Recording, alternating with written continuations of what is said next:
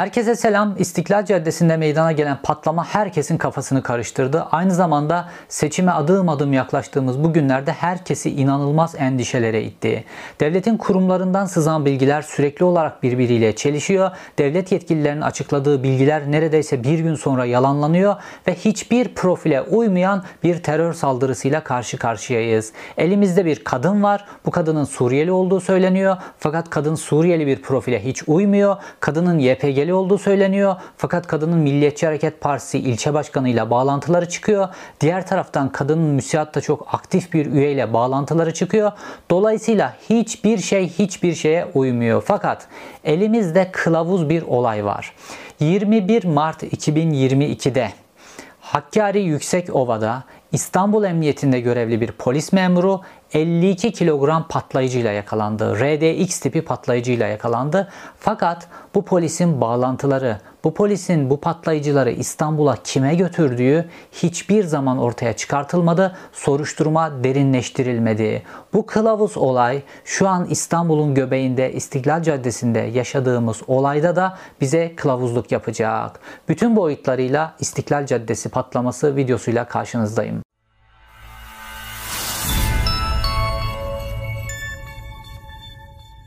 İstanbul Emniyetinde görevli polis memuru AK 21 Mart 2022'de Yüksekova'dan İstanbul'a doğru yola çıktığında bir narkotik ihbarı üzerine narkotik polisleri tarafından durduruldu. Aracında narkotik köpekleri arama yaptılar fakat uyuşturucu yerine 21 kilo 500 gram RDX tipi patlayıcı bulundu. Bir polis memurunun patlayıcıyı, yasa dışı patlayıcıları Yüksekova'dan İstanbul'a taşıması durumu söz konusuydu. Normalde ülke çapında sarsıntı meydana getirmesi gereken bir olay. Çünkü bu 52 kilo patlayıcı İstanbul'a ulaştığında yüzlerce cana mal olacak kadar büyüklükte bir patlayıcı. Fakat olayın üzerine adeta beton döküldü.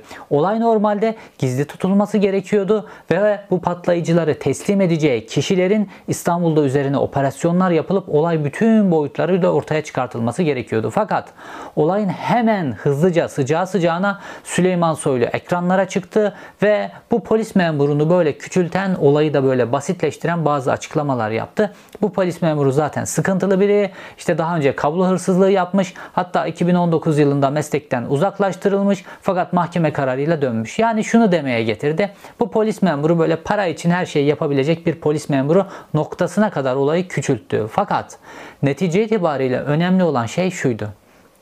Bu polis memuru para için daha e, Türkiye'de geçmişte para için uyuşturucuları İstanbul'a kadar getiren, Ankara'ya kadar getiren askerler, siviller, devlet görevlileri, polisler vesaire bunlar çıkmıştı. Fakat Patlayıcı şu ana kadar görülmemiş bir aşama. Bir polis memuru patlayıcı taşıyor İstanbul'a ve İstanbul'da bu yasa dışı patlayıcıların ne için kullanılacağı gayet açık.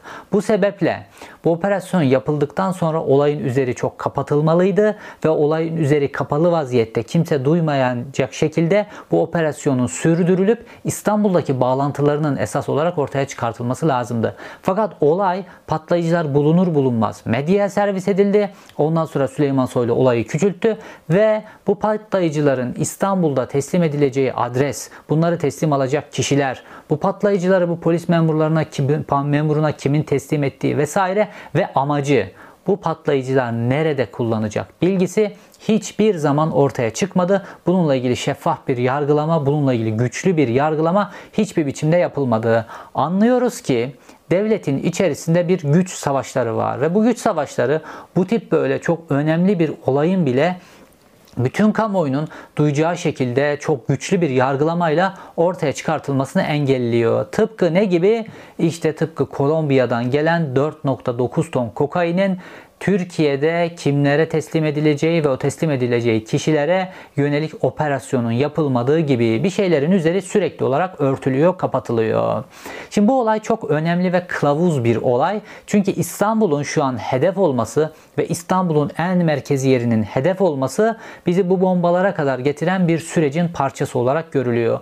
Bu kılavuz olayı bir tarafa tutalım. Buna birazdan döneceğiz. Fakat önce bu saldırgan, olayın zamanlaması, olaydaki oradaki bazı detaylar vesaireyle İstanbul patlamasının analizine gelelim. Bununla ilgili bilgilere gelelim. Önce saldırının zamanlamasıyla ilgili kritik birkaç bilgi. Sürekli seçim süreciyle ilgili konuşuluyor ama esas zamanlamadaki önemli konu, önemli birinci konu Süleyman Soylu ile ilgili son dönemdeki kuşatma.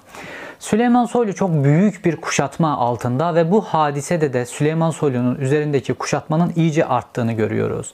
Şimdi Süleyman Soylu ile İstanbul Emniyet Müdürü arasındaki gerilim, İstanbul Emniyet Müdürü'nün Süleyman Soylu'ya Sarallar operasyonu ile ilgili bilgi vermemesi ve Süleyman Soylu'nun yüzüne size ne zaman bilgi verirsem sızıntı oldu diyerek adeta Süleyman Soylu ile Sarallar mafya grubunun ilişkisini bakanın yüzüne vurması vesaire hadisesi vardı zaten. Yani Süleyman Soylu İstanbul Emniyet Müdürü tarafından rest yemiş bir adam. Diğer taraftan Süleyman Soylu için en önemli dairelerden bir tanesi ve emniyetin de en önemli dairesi KOM dairesi başkanlık seviyesine çıkartıldı. Normalde KOM şube KOM dairesi genel müdür yardımcısına bağlıydı. Şimdi doğrudan genel müdür, emniyet genel müdürüne bağlı hale getirildi. Ve neredeyse istihbarat dairesi başkanlığı gibi kom dairesi de başkanlık seviyesinde ve aslında doğrudan Tayyip Erdoğan'a, doğrudan Cumhurbaşkanı'na bilgi aktaracak seviyeye getirildi.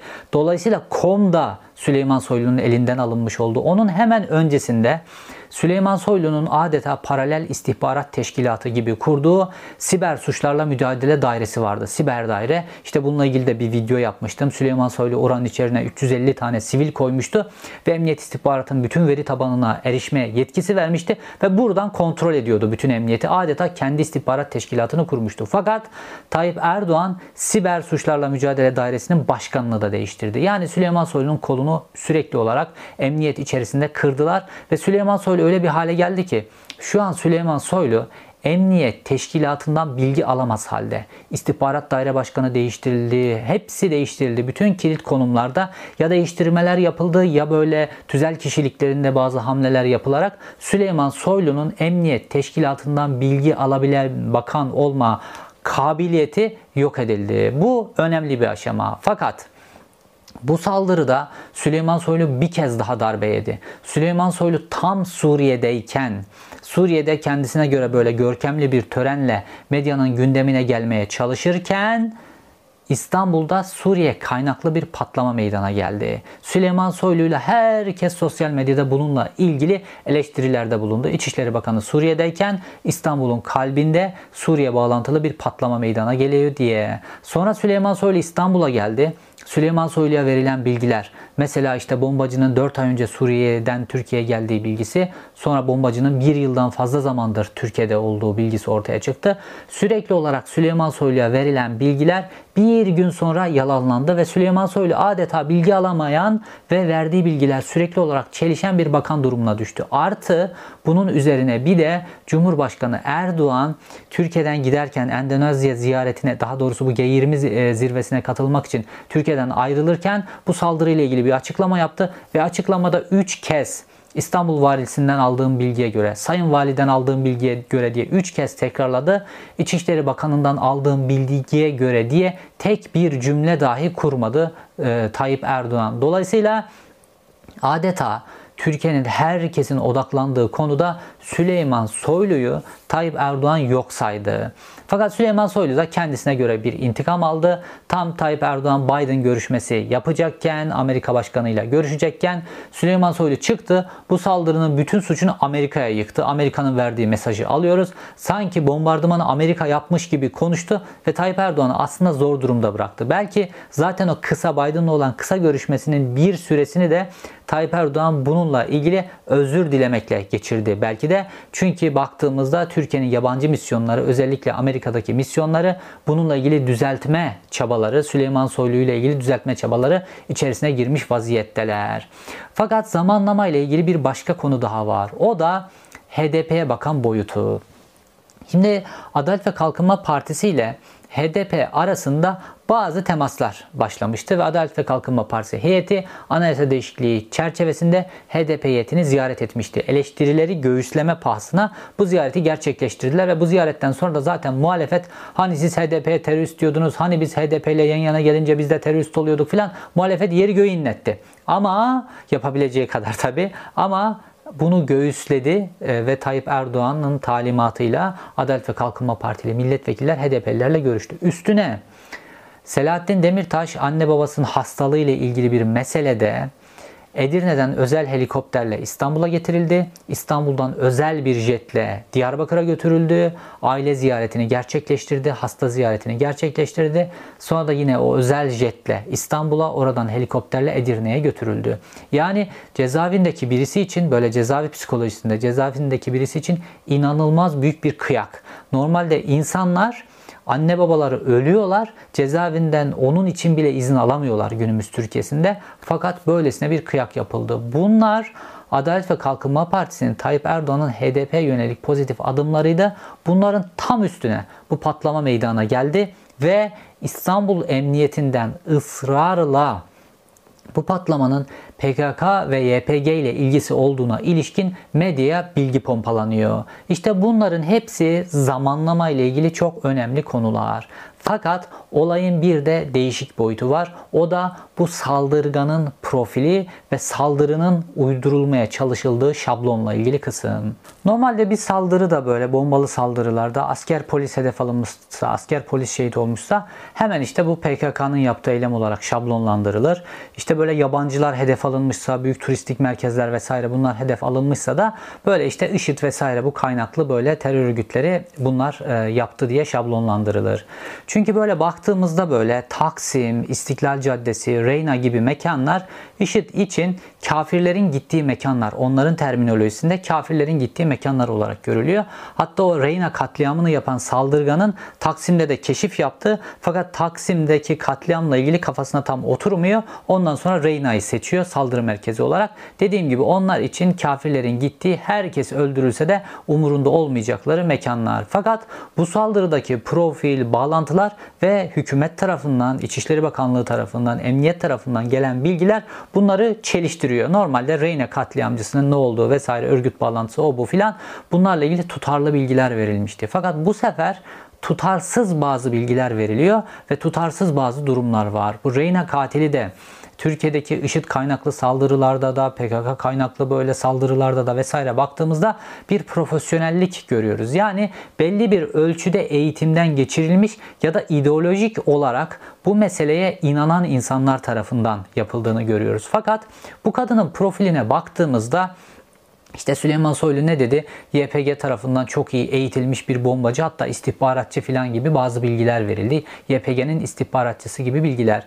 Fakat kadının gerek bombayı koymadan o çantayı oraya koymadan önceki davranışları gerek ondan sonraki davranışları oraya giderken giydiği kıyafet gözaltına alındığındaki hali hareketleri tavrı bu saldırıyı gerçekleştirdikten sonra gidip evine rahat rahat oturup bir de yemek pişirmesi vesaire bıraktığı izler evinde bulunan cep telefonunun İstiklal Caddesi'ne gelen geldiğinde kullandığı cep telefonuyla aynı olması, baz vermesi vesaire vesaire o kadar çok acemilik var ki bunların hepsine baktığımızda böyle karşımızda böyle eğitimli, böyle eğitimden geçirilmiş, bu işin ideolojik eğitiminden geçirilmiş, bu işin böyle bombacılık eğitiminden, suikastçılık eğitiminden geçirilmiş böyle bir tip görmüyoruz. Hiç kimse de bu görüntüleri izleyen hiç kimse de düz vatandaşlardan hiçbirisi de kimse böyle bir yön görmedi. Ayrıca kadının profiline, suratına baktığımızda işte başörtülü oluşu vesaire davranışları, diğer konular vesaire baktığımızda da anlatılan hikaye ile uyumsuzluklar var arada.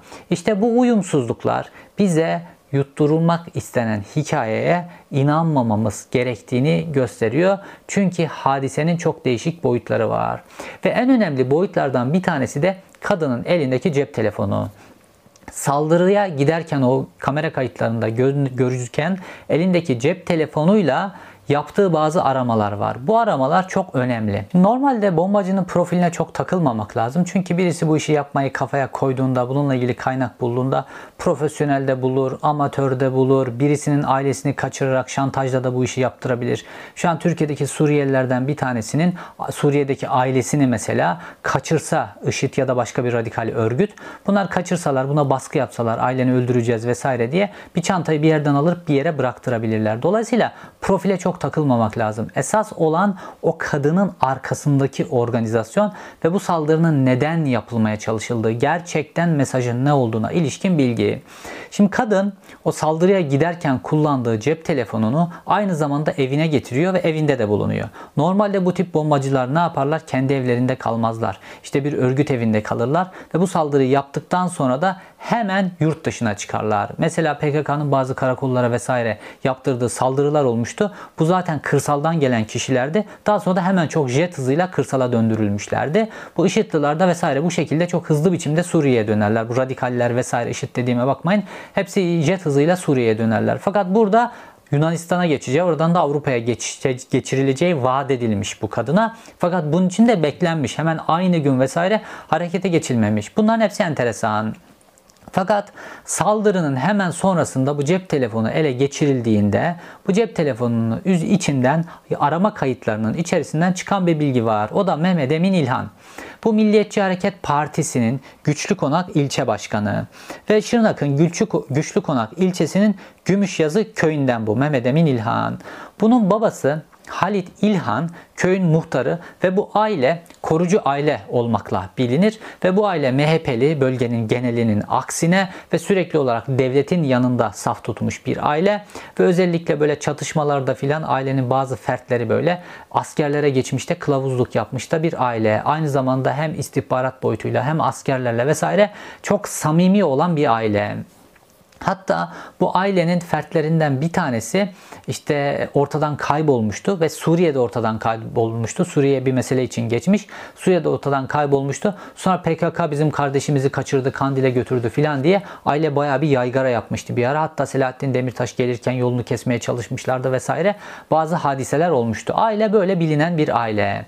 Şimdi bu aile askerlerle, polislerle, oradaki e, güvenlik görevlileriyle bağlantılar kurunca tabii ki orada bu tip ailelerin geçim kaynaklarının temel meselelerden bir tanesi böyle sınırdaki kaçakçılık. Bu sınırdaki kaçakçılık geçmişte böyle işte sigara, tütün, şu bu filan gibi madde kaçakçılıklarıydı. Fakat mal kaçakçılıklarıydı. Daha sonra bu kaçakçılık işte bu Suriye meselesinden sonra insan kaçakçılığına da geldi.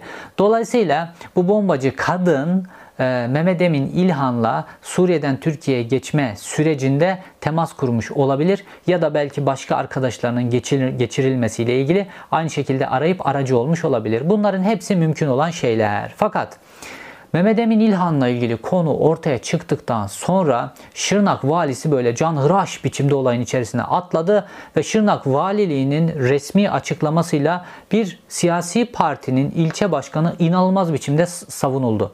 Ee, ve böyle tamamen suçsuz ilan edildi. Belki de suçlu. Kimse bilemez. Bunun hepsi yargı kararıyla ortaya çıkartılacak ve soruşturma daha yepyeni ve daha yeni ifadesi alınmış. Fakat bu biçimde hemen Şırnak Valiliği defansa geçti. Ama soruşturmada gözaltına alınan 50'den fazla kişi olduğunu açıkladı e, savcılık kaynakları ve emniyet kaynakları.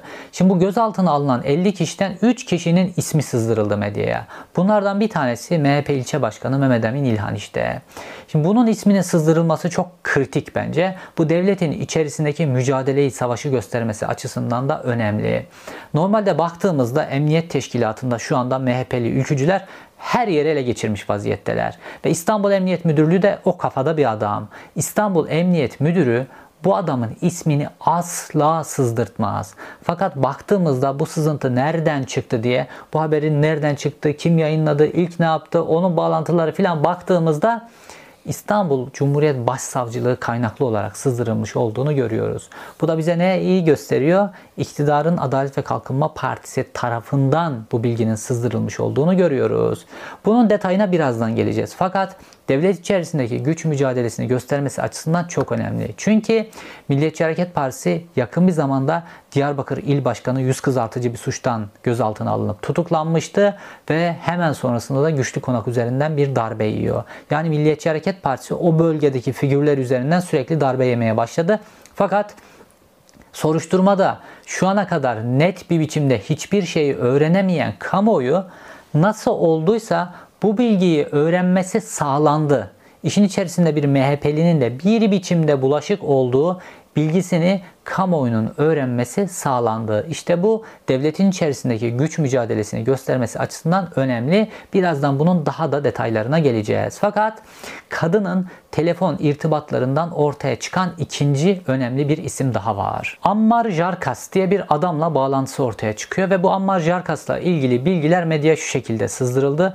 İşte kadını almış getirmiş oraya sonra saldırıdan sonra kadın işte onu aramış tekrar beni alırsın alabilir misin diye. O da her yer polis tarafından tutuldu denmiş. Ondan sonra Esenyurt'ta buluşmuşlar. Esenyurt'tan almış onu küçük çekmedeki evine götürmüş Ammar Jarkas ve Abdülkadir Selvi bir yazı yazdı. Bu Ammar Jarkas'ı PKK'lı YPG'li olarak e, niteledi ve Ammar Jarkas'ın bu saldırının arkasındaki asıl beyin olduğunu söyledi ve bununla ilgili böyle uzunca bir yazı yazdı. Yani Ammar Jarkas'la ilgili oluşturdukları profil bu şekilde kadının arkasındaki esas adam ve YPG PKK ile bağlantısı olan esas kişi bu Ammar Jarkas. Fakat gazeteci, gazeteci Canan Coşkun önemli bir habere imza attı ve bu Ammar Jarkas'ın bütün bağlantılarını ortaya çıkardı. Bu da bize anlatılan hikayeden farklı bir bağlantıydı.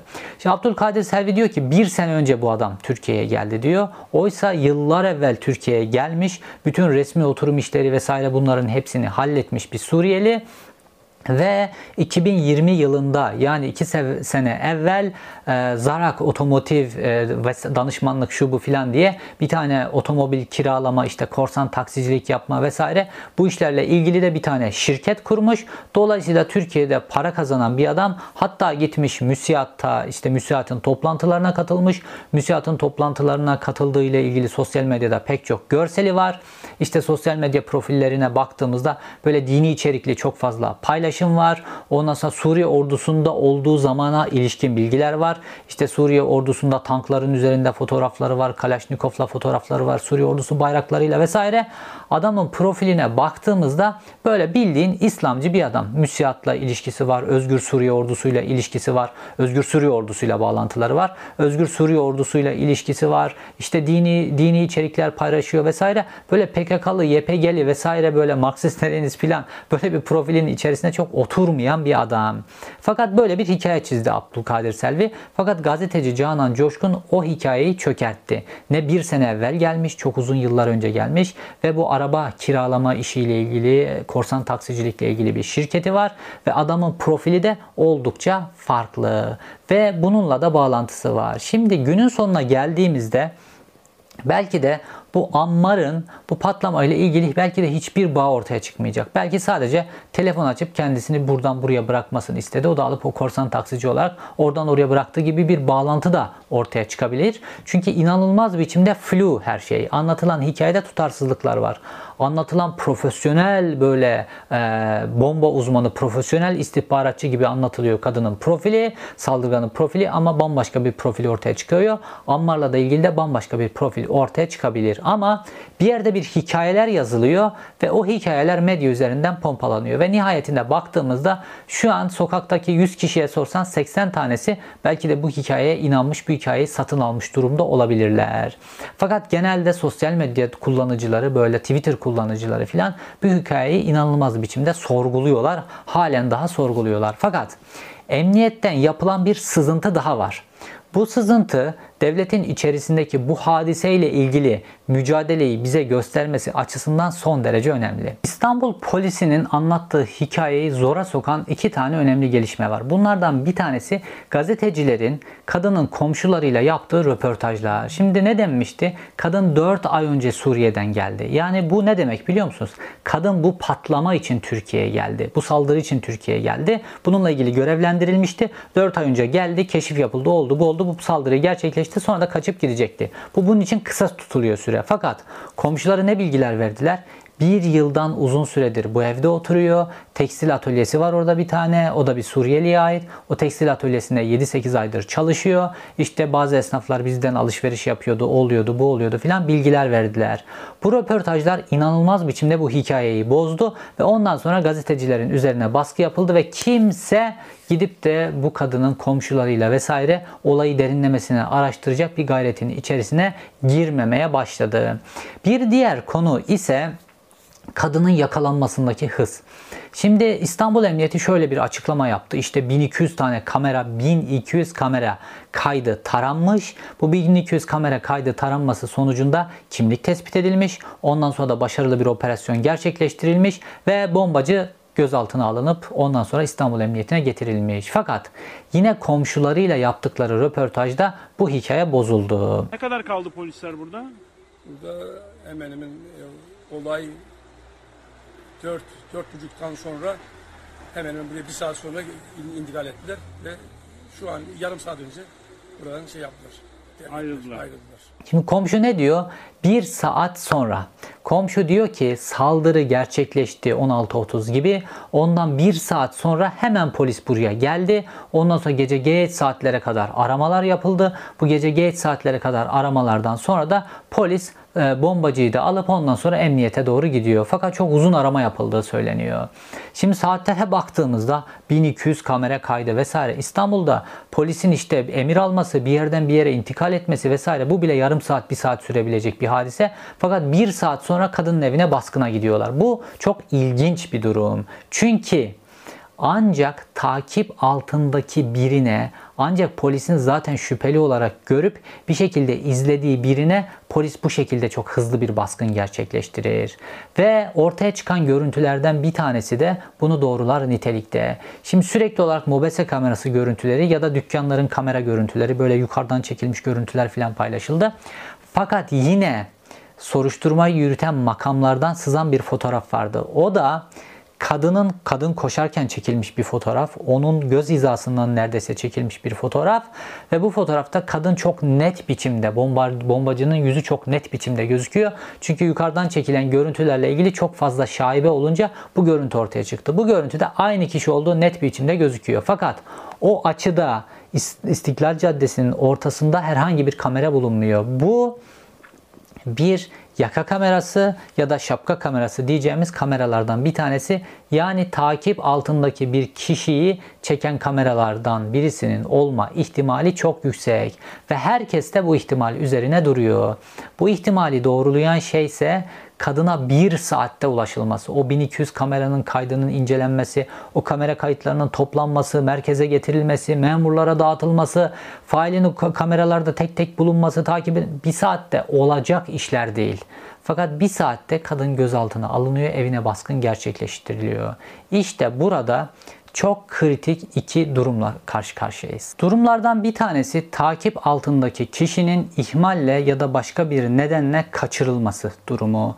İhmal olabilir bazı beklenmeyen durumlar nedeniyle takip altındaki kişi polisin gözetiminden kaçabilir. Bu durum söz konusu olabilir. Bu daha önce de meydana gelmişti. Ee, mesela Adalet Bakanı Hikmet Sami Türk, eski Adalet Bakanı Hikmet Sami Türk ona yönelik 2009 yılında bir canlı bomba saldırısı olmuştu. Bilkent Üniversitesi'nde ders vermeye gittiği sırada.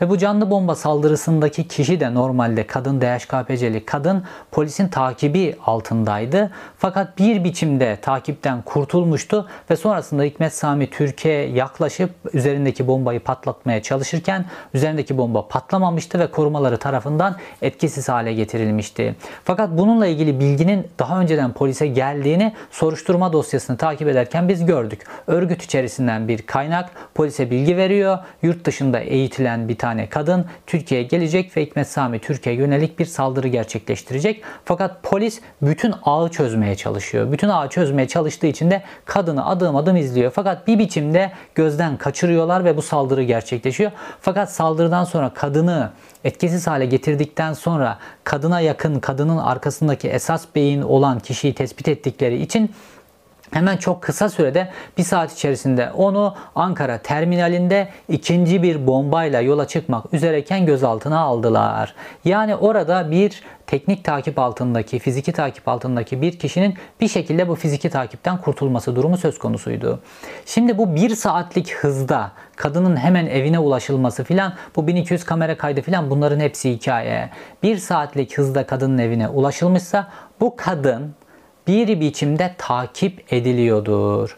Dolayısıyla bunun takip altından kaçmış olma ihtimali önemli durumlardan, birinci olarak dikkate almamız gereken durumlardan biri. İkincisi ise daha tehlikeli. Şimdi yakın zamanda çok fazla hadisede görüyoruz. Bu tip böyle bombalı saldırılar vesaire toplumsal mühendislik için, bazen seçim kazanmak için vesaire farklı sebepler için kullanılıyor ve bunlara zaman zaman yol veriliyor. İşte Ceylanpınar hadisesi de böyledir, Suruç hadisesi de böyledir, ee, Ankara'daki Garp katliamı da böyledir. Bununla ilgili neler çıktı ortaya, neler çıktı ortaya? Bu saldırganların önceden dinlendiği vesaire bütün tapeler mapeler neler falan neler çıktı ortaya.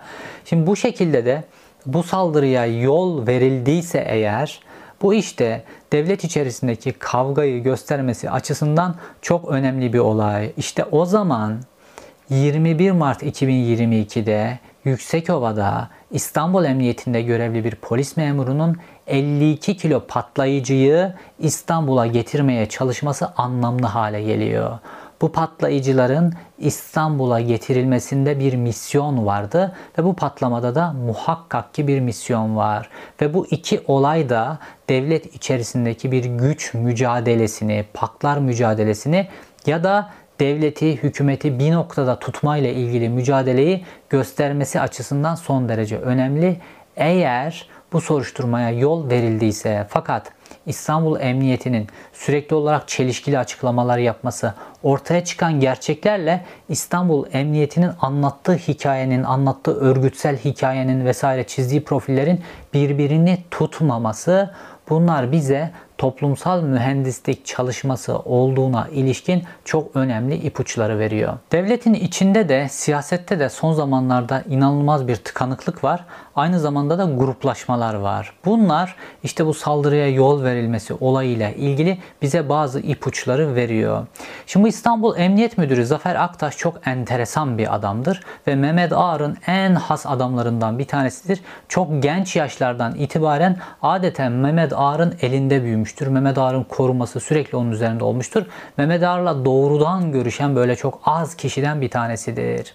Şimdi sürekli ben size böyle Mehmet Ağar'ı anlatıyorum ama bu Mehmet Ağar'ı anlamak özellikle genç nesillerin anlaması çok önemli. Mehmet Ağar ve onun zihniyeti Türkiye'deki bütün problemleri kronikleştiren zihniyettir. Kürt meselesinde kronikleştiren adamların başında gelir Mehmet Ağar. Bu sorunları çözülemez hale getiren ve çözülemez halde tutan en önemli adamlardan bir tanesidir. Mehmet Ağar Türkiye'de insan kaçırma ve bunu göz altında bu insanları yok etmenin mucididir. İstanbul Emniyetinde terörle mücadele şube müdürüyken 1980'li yıllarda önce solcuları kaçırıp, solcu gençleri kaçırıp bunları göz altında yok etti. Yani bunları işkenceyle öldürdü. Sonra da bunları götürüp İstanbul'un çeşitli mezarlıklarına gömdüler. Bununla ilgili cumartesi annelerinin hikayelerini dinlerseniz Mehmet Ağar'ın neler neler yaptıklarını zaten görürsünüz. Şimdi bu Mehmet Ağar, Zafer Aktaş, Osman Ak falan bunlar böyle bireyler değil. Bunlar bir örgüt.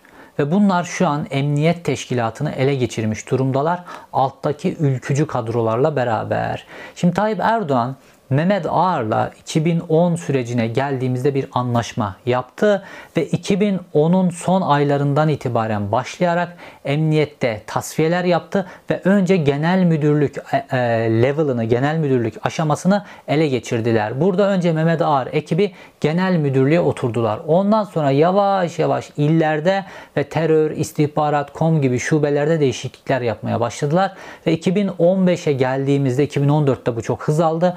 2015'in başına geldiğimizde emniyet teşkilatındaki bütün kritik daireler, bütün kritik pozisyonlar, bütün kritik il müdürlükleri, bütün kritik şube müdürlükleri Mehmet Ağar ve Mehmet Ağar'ın ekibi tarafından ele geçirilmiş vaziyetteydi. Size kulakçık programı vesaire bununla ilgili pek çok şey anlattım. Bununla ilgili bir program, bir veri tabanı bir dahi kurmuş durumdalar. Tam bir örgüt gibi hareket ediyorlar.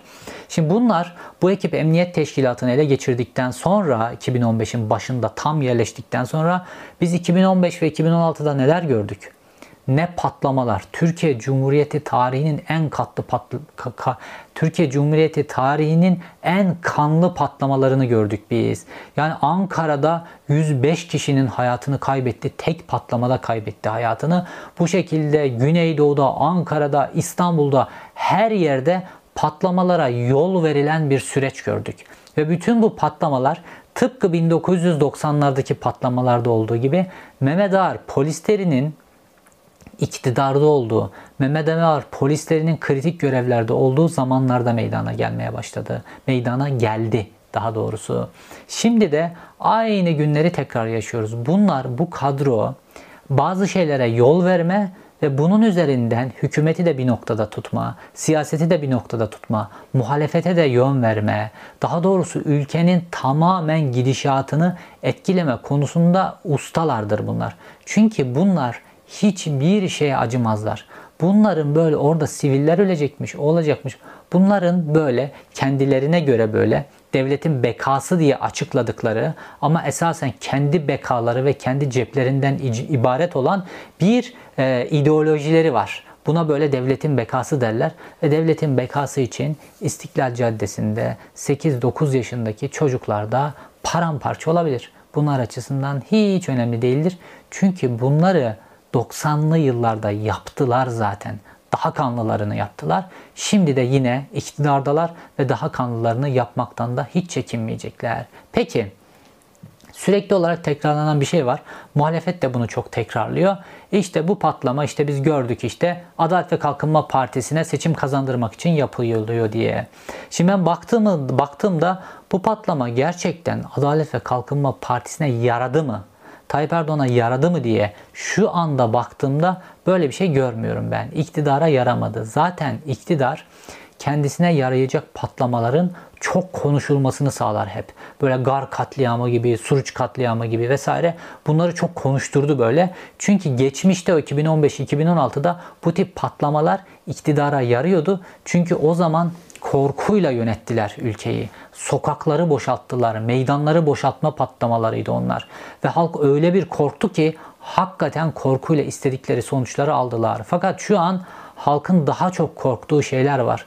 Çocuklarının karnını doyuramamaktan korkuyor halk. Bu korku çok bambaşka bir korku ve artık bu şiddetle oluşturulmaya çalışılan korkunun da üstünde bir korku ve bu patlama Adalet ve Kalkınma Partisi'ne yaramayan bir patlama olduğu için de bunu sonuçlarından da gördük. Hemen internetin şalterini indirdiler. Sosyal medyayı kimse kullanamadı. Bu patlamayı konuşamadı insanlar. Normalde diğer eski 2015-2016'daki patlamalarda başta iktidar sahipleri olmak üzere bütün medya konuşabildiği kadar konuştuğu gibi internetin e, bant genişliğini daraltmayı bırakın bant genişliğini ellerinden gelse genişletecek haldelerdi. Şimdi herkes Tayyip Erdoğan'a yükleniyor ama aslına bakarsanız Tayyip Erdoğan bir vitrin. Ve Tayyip Erdoğan Türkiye'deki bu sistemin işte bu adamların esas olarak hakim olduğu sistemin devam ettirilebilmesi için vitrinde durması gereken bir adam pozisyonunda adeta. Ve Tayyip Erdoğan da misyonu bu. Şu an nasıl Süleyman Soylu artık böyle verdiği bilgiler çelişiyor, emniyetten bilgi alamıyor vesaire. Süleyman Soylu'nun şu anki misyonu ne? Paratoner olmak. Herkes Süleyman Soylu'yu dövüyor, kimse Tayyip Erdoğan'ı dövmüyor. İşte bu adamlar da ağırlar vesaire, Devlet Bahçeli vesaire bunlar inanılmaz hakimler, bürokraside orada burada oy oranlarının 10 katı 20 katı daha hakimler neredeyse Adalet ve Kalkınma Partisi'nden daha çok kritik pozisyonda MHP'nin adamları var. Dolayısıyla MHP'nin neye ihtiyacı var? Kendi başına seçimi kazanıp bu kadar kuvvetli olamaz hiçbir zaman MHP. Fakat Tayyip Erdoğan gibi bir vitrinle MHP bu kadar çok güç elde ediyor. Dolayısıyla MHP bu dahaki seçimlerde oy oranı %1'e inse fakat Tayyip Erdoğan Cumhurbaşkanlığı seçimini kazansa Devlet Bahçeli'nin umrunda olmaz. MHP'nin içerisinde de kimse Devlet Bahçeli'yi eleştirmez. Çünkü bu böyle bir rejim kurdular. MHP bütün kilit pozisyonları tutacak. Özellikle emniyet, güvenlik teşkilatında vesaire. Tayyip Erdoğan ise vitrinde olacak. Ve bunlar istedikleri zaman istedikleri şeye yol vererek toplumsal mühendislik çalışması yapacaklar. Fakat bu saldırının bir de uluslararası boyutu var. Şimdi bu e, İngiliz İstihbarat Teşkilatı Başkanı, MI6'nın başkanı hemen bir açıklama yaptı ve böyle kendi görevde olduğu zamanlardaki saldırılarla benzeştirdi bu saldırıyı. İşte 2015, 2016, 2017'de Türkiye'de görevliydi. O süreçle bağdaştırdı bu saldırıları. Fakat Suriye ayağında olan bazı enteresan gelişmeler var. Şimdi Suriye'de HTŞ denen bir tane örgüt var ve bu örgüt şu an IŞİD sonrası en kuvvetli örgüt vaziyetinde. Fakat IŞİD'den kalan bazı küçük gruplar da var. Bu küçük gruplar da işte Türkiye'nin TSK'nın kontrolü içerisindeki bölgede bazı yerleri ellerinde tutuyorlar ve bu ellerinde tuttukları yerlerde yoldan geçenlerden işte yol vergisi alıyorlar. İşte oradan üretilen tarım ürünlerinden bazı vergiler alıyorlar. Bazen haraç alıyorlar, bazen insanları kaçırıyorlar vesaire ve bir gelir elde ediyorlar. Fakat bunlar çok zalim böyle küçük ve denetimsiz gruplar olduğu için bunlar çok zalim halka etmediklerini bırakmıyorlar. E, mahkeme kuruyorlar, adam infaz ediyorlar, o bu filan bir sürü şey. Ve Türkiye bu küçük grupları HTŞ'nin altına girmeye, HTŞ'ye katılmaya zorluyor. Çünkü Türkiye ile HTŞ'nin e, ilişkisinde, özellikle MİT ile HTŞ'nin ilişkisinde HTŞ daha organize bir grup olduğu için bunlar daha böyle kontrollü hareket ediyorlar. Böyle yarı devlet falan gibi hareket ediyorlar. Diğerleri ise tamamen serseri mayın ve bunlar direniyorlar. Şimdi deniyor ki bu grupların, bu gruplar bu HTŞ'nin e, çatısı altına girme baskısı nedeniyle Türkiye'ye öfkeli ve dolayısıyla bunlar işte böyle biraz da amatörce sayılabilecek bir mesaj verdiler Türkiye'ye. Bu böyle dış kaynaklı teorilerden bir tanesi. Bir diğeri ise bu biraz daha ciddi bir mesele. Şimdi geçmişte böyle IŞİD'in özellikle Türkiye'yi çok hedef yaptığı dönemde Tayyip Erdoğan e, Rusya ile bazı angajmanlar içerisine girmişti. Bazı anlaşmalar içerisine girmişti. Ve bu IŞİD'liler de bizi satıyorsun diye işte El Nusra mesela geldi Karlov'u öldürdü.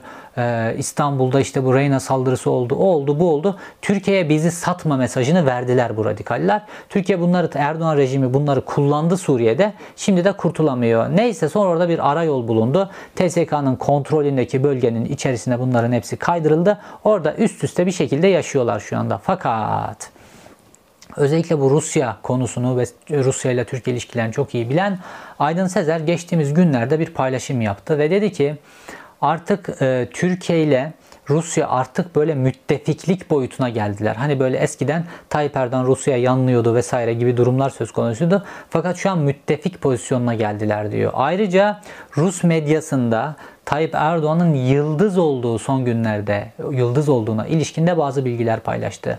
Hakikaten de baktığımızda Türk-Rus ilişkileri tarihte olmadığı bir seviyeye çıkmış durumda. Hatta geçtiğimiz günlerde Polonya'ya iki tane füze düştü. Bu füzeleri işte Rusya kasıtlı mı attı yoksa yanlışlıkla mı düştü? İşte Ukrayna Hava Kuvvetleri'ne, Ukrayna Hava Savunma Sistemi'ne mi aitti filan diye tartışmasında bir NATO krizi çıktı. Ve bu NATO krizinde NATO'nun önemli ülkeleri toplandılar. Türkiye NATO'nun ikinci büyük ordusu.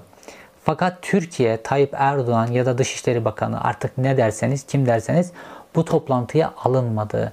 Yani Türkiye ile NATO ilişkileri tarihte olmadığı kadar zayıflamış durumda ve artık NATO'nun sınırları Türkiye'nin doğu sınırlarından oluşmuyor. Artık NATO'nun sınırları Yunanistan'ın sınırlarından oluşuyor ve bu sebeple de Amerika Yunanistan'a inanılmaz büyük miktarda e, yığınak yapıyor durumda. Türkiye çok büyük bir stratejik ittifaktan dışlanmış, dışlanmaya başlamış durumda. Bu bize Türkiye ile Rusya'nın ilişkilerinin ne kadar sıkı fıkı hale geldiği, daha doğrusu Erdoğan-Putin ilişkileri diyelim buna. Türkiye-Rusya ilişkilerinden ziyade ne kadar sıkı fıkı hale geldiğini gösteriyor ve Rusya'da bütün bu radikallerin, Suriye'deki radikallerin kellesini istiyor. Rusya onları oradan temizlemek istiyor. Eğer Türk Silahlı Kuvvetleri oradan çekilirse ya da Türk Silahlı Kuvvetleri bir şekilde yol verirse, kendisi oraya daha fazla tahkimat gönderip kendi kuvvetlerini güvenliğe alıp Rusların buna yaptıklarına göz yumarsa Rusya ve Esed bunların hepsini çoluk, çocuk, kadın, aile demeden bunların hepsini doğrarlar. Hiçbir tanesini sağ bırakmazlar. Hani Amerika orada böyle bir, bazı yerleri ele geçirdi bunları hapishaneye falan koydu ya. Putin, Esed bunları yapmazlar. Bunların hepsini doğrarlar. İşte bu radikaller tabii ki onlar da Türkiye ile Rusya'nın bu yakınlaşmasını hem sahada hem de uluslararası düzlemde görüyorlar ve tekrar bizi satma diye bu tip girişimlere girmiş olabilirler. Fakat bunlar bu tip girişimlerin içerisine girdiklerinde güvenlik güçlerinin bununla ilgili önlemler alması lazım. İşte bu kadının böyle bir saatte yakalanması hadisesi bu eylemden emniyet teşkilatının, bu saldırıdan emniyet teşkilatının bir biçimde haberdar olduğu ya da o kadından ya da o kadının kontaklarından haberdar olduğunu gösteriyor. Buna yol mu verildi yoksa bir ihmalle kadın bu saldırıyı gerçekleştirdi, takipten kurtuldu mu? Bunların ikisinin de ortaya çıkması çok önemli. Bu bir ihmalden olduysa ihmali gösterenlerin yargılanması lazım. Bu bir yol verme hadisesi ise bunun bu şekilde yargılanması lazım. Bu şekilde işte savcılıktan emniyet aleyhine bilgiler sızıyor, emniyetten onun aleyhine bilgiler sızıyor. Bununla olacak iş değil. Çünkü masum insanlar Türkiye Cumhuriyeti'nin kalbi diyebileceğimiz bir yerde hayatlarını kaybediyorlar. Bu Türkiye açısından inanılmaz büyük bir dram. İzlediğiniz için teşekkür ederim. Bir sonraki videoda görüşmek üzere.